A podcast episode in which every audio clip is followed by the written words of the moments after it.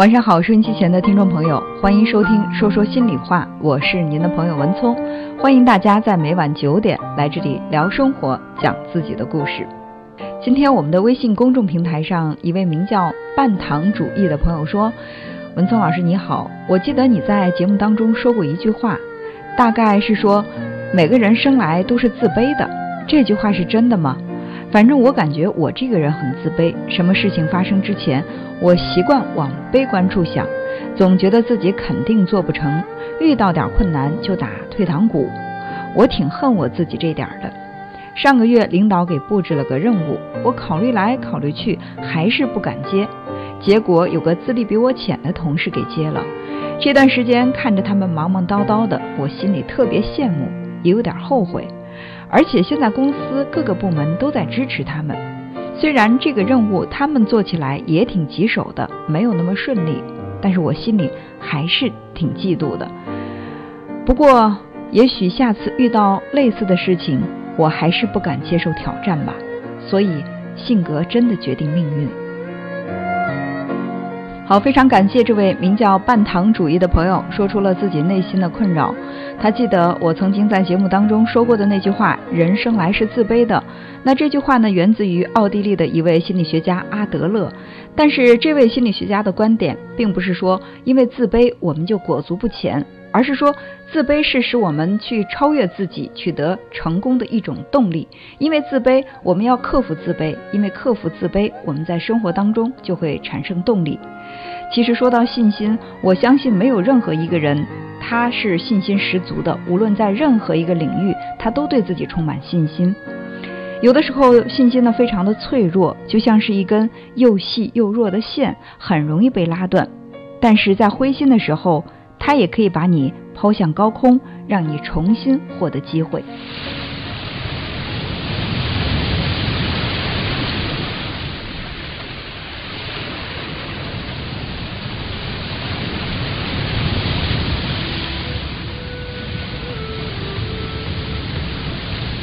哥伦布年轻的时候曾经当过海盗，这不是值得惊奇的事情。因为当年不少家庭都愿意把孩子送到海盗船上去工作，使孩子可以增长一点见闻，经历人生磨难，而且还可以多赚一点钱。在他们看来，这种事情不被官方抓住，也就无所谓羞耻与卑贱；要是不幸的被逮着了，也只好自叹命运不济。哥伦布还在求学的时候，偶然读到一本毕达哥拉斯的作品，知道地球是圆的。他就牢牢地记在脑子里。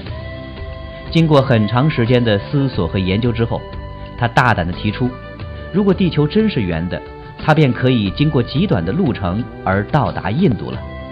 自然，有许多有常识的大学教授和哲学家们都耻笑他的意见，因为他想向西方行驶而到达东方的印度，岂不是傻人说梦话吗？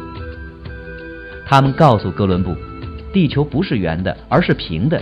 然后又警告他，如果他一直向西航行，他的船即将驶离地球的边缘而掉下去，这不是等于走上自杀之路吗？然而，哥伦布对这个问题很有自信，只可惜他家境贫寒，没有钱让他去实现这个冒险的理想。他想从别人那儿得到一点钱，帮助他成功，但是，一连空等了十七年，还是无人资助。所以，他决定不再向这个理想努力，因为他忧虑和失望的事情太多。结果，他的头发也完全变白了。当然，虽然他当时还不到五十岁。灰心的哥伦布这时只想进西班牙的修道院去度过其后半生。正在这时，罗马教皇却怂恿西班牙皇后伊莎贝露帮助哥伦布。教皇先送了六十五元给哥伦布，算是路费。但是他觉得衣服过于破旧，就用这些钱买了一套新装和一头驴子，然后启程去见伊莎贝露。沿途穷得竟以乞讨糊口。皇后赞赏他的理想，并且答应赐给他船只，让他去从事这种冒险的工作。为难的是，水手们都怕死，没有人愿意跟随他走。于是哥伦布鼓起勇气跑到海滨，找到了几位水手。先向他们哀求，接着是劝告，最后用恐吓的手段去逼迫他们。一方面，他又请求女皇释放了狱中的死囚，允许他们如果冒险成功，就可以免罪恢复自由。一切都准备妥当。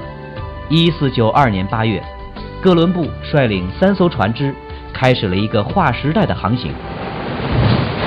刚航行几天，就有两艘船破了，接着又在几百平方公里的海藻里陷入了进退两难的险境。他亲自拔开海藻。才得以继续航行，在浩瀚无垠的大西洋中航行了六七十天，也不见大陆的踪影。水手们都失望了，他们强烈要求返航，否则就把哥伦布杀死。哥伦布兼用鼓励和高压手段，总算是说服了船员。也许是天无绝人之路，在继续前进中，哥伦布突然看见有一群飞鸟向西南方向飞去。他立刻命令船队改变航向，紧跟这群飞鸟，因为他知道海鸟总是飞向有食物和适合于它们生活的地方，所以他预料附近可能有陆地。果然，很快他就发现了美洲新大陆。当他们返回欧洲报喜的时候，又遇上了四天四夜的大风暴，船只面临沉没的危险。在十分危急的情况下。他想到的是如何使世界知道他的新发现，于是他将航行中所见的一切都写在羊皮纸上，用蜡布密封后放在桶内，准备在船毁人亡之后，使自己的发现能够留在人间。哥伦布很幸运，终于脱离了危险，胜利返航。无需赘言，哥伦布如果没有不怕困难、不怕牺牲、勇往直前的冒险精神。新大陆能被早日发现吗？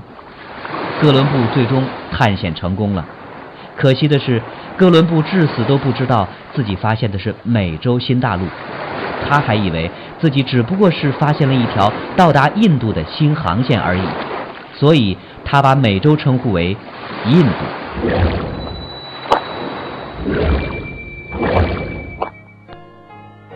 的确。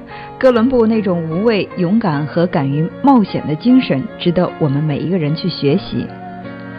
生命从本质上来说，应该就是一次冒险，不是主动的迎接风险的挑战，就是被动的等待风险的降临。所以，心理学也认为，每个人对自己或多或少都带有一些不恰当的认识。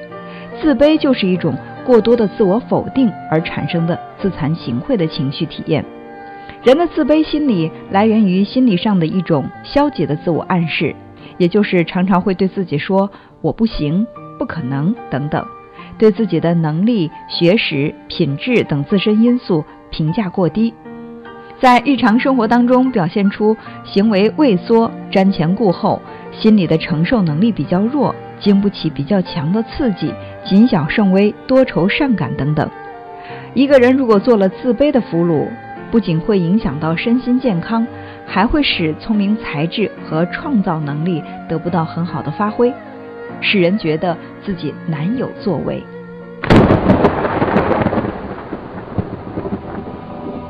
一九八九年发生在美国洛杉矶一带的大地震，在不到四分钟的时间里，使三十万人受到伤害。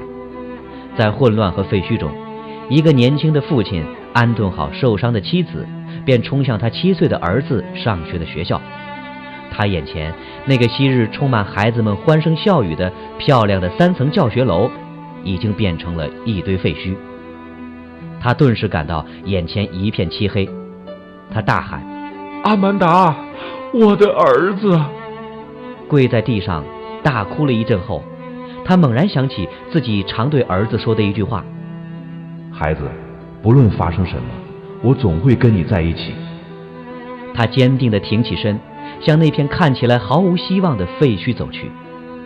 他每天早上送儿子上学，直到儿子的教室在楼的一层左后角。他疾步走到那里，开始动手。在他清理挖掘时，不断有孩子的父母急匆匆赶来，看到这片废墟，他们痛哭并大喊：“我的儿子！”我的女儿，哭喊过后，他们绝望地离开了。有些人上来拉住这位父亲说：“太晚了，他们已经死了。这样做无济于事，我们回家吧。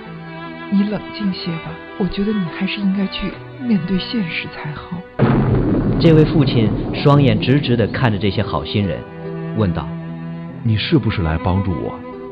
没人给他肯定的回答，他便埋头继续挖。救火队长拦住他。先生，太危险了，随时可能发生起火爆炸，请您离开。这位父亲依然坚持地问：“你是不是来帮助我？”警察走过来，先生，我知道你很难过，难以控制自己，可是这样下去不利于你自己，对他人也会有危险。马上回家吧。你是不是来帮助我？人们都摇头叹息地走开了，认为他精神已经失常了。这位父亲心里只有一个念头：儿子在等着我。他挖了八小时、十二小时、二十四小时、三十六小时，没有人再来阻拦他。他满脸灰尘，双眼布满血丝，浑身上下处处都是血迹。等到第三十八小时，他忽然听到底下传出孩子的声音：“爸爸，是你吗？”是儿子的声音，他的父亲大喊：“阿曼达，我的儿子！”爸爸，真的是你吗？是我，是爸爸，我的儿子。我告诉同学们不要害怕，说只要我爸爸活着，一定会来救我们的，因为他说过，无论发生什么，我总会跟你在一起。阿曼达，你现在怎么样？还有几个孩子活着？我们这里有十四个同学。都活着呢，我们都在教室的墙角，房顶塌下来架了个大三角形，我们没被砸着，我们只是又饿又渴又害怕，现在好了。父亲大声地向四周呼喊：“这里有十四个孩子，都活着，快来人呐！”故事的奇迹结局让人觉得很庆幸，但是这位父亲的信念。产生出来的巨大力量也是惊人的。这位半糖主义的朋友说到自己，每当遇到事情的时候，总是在暗示自己，我肯定成功不了。那也许这件事情对你来说不是最重要的。当你把接受的挑战当做是自己某个时期最重要的事情，你告诉自己这件事情必须做成，也许你也可以迸发出巨大的信念的力量。所以说，当你的心灵只为一种可能的结果去盘踞的时候，你的心灵就会产生一种魔力，你的思考过程和整个神经系统都会把一切的力量凝聚在产生的这个结果上。相信自己会失败的人，总是会相信不好的结果一定会发生，所以他们并不是缺乏信心，他们的错误在于把自己的满腔信心放在了不想要的事情上。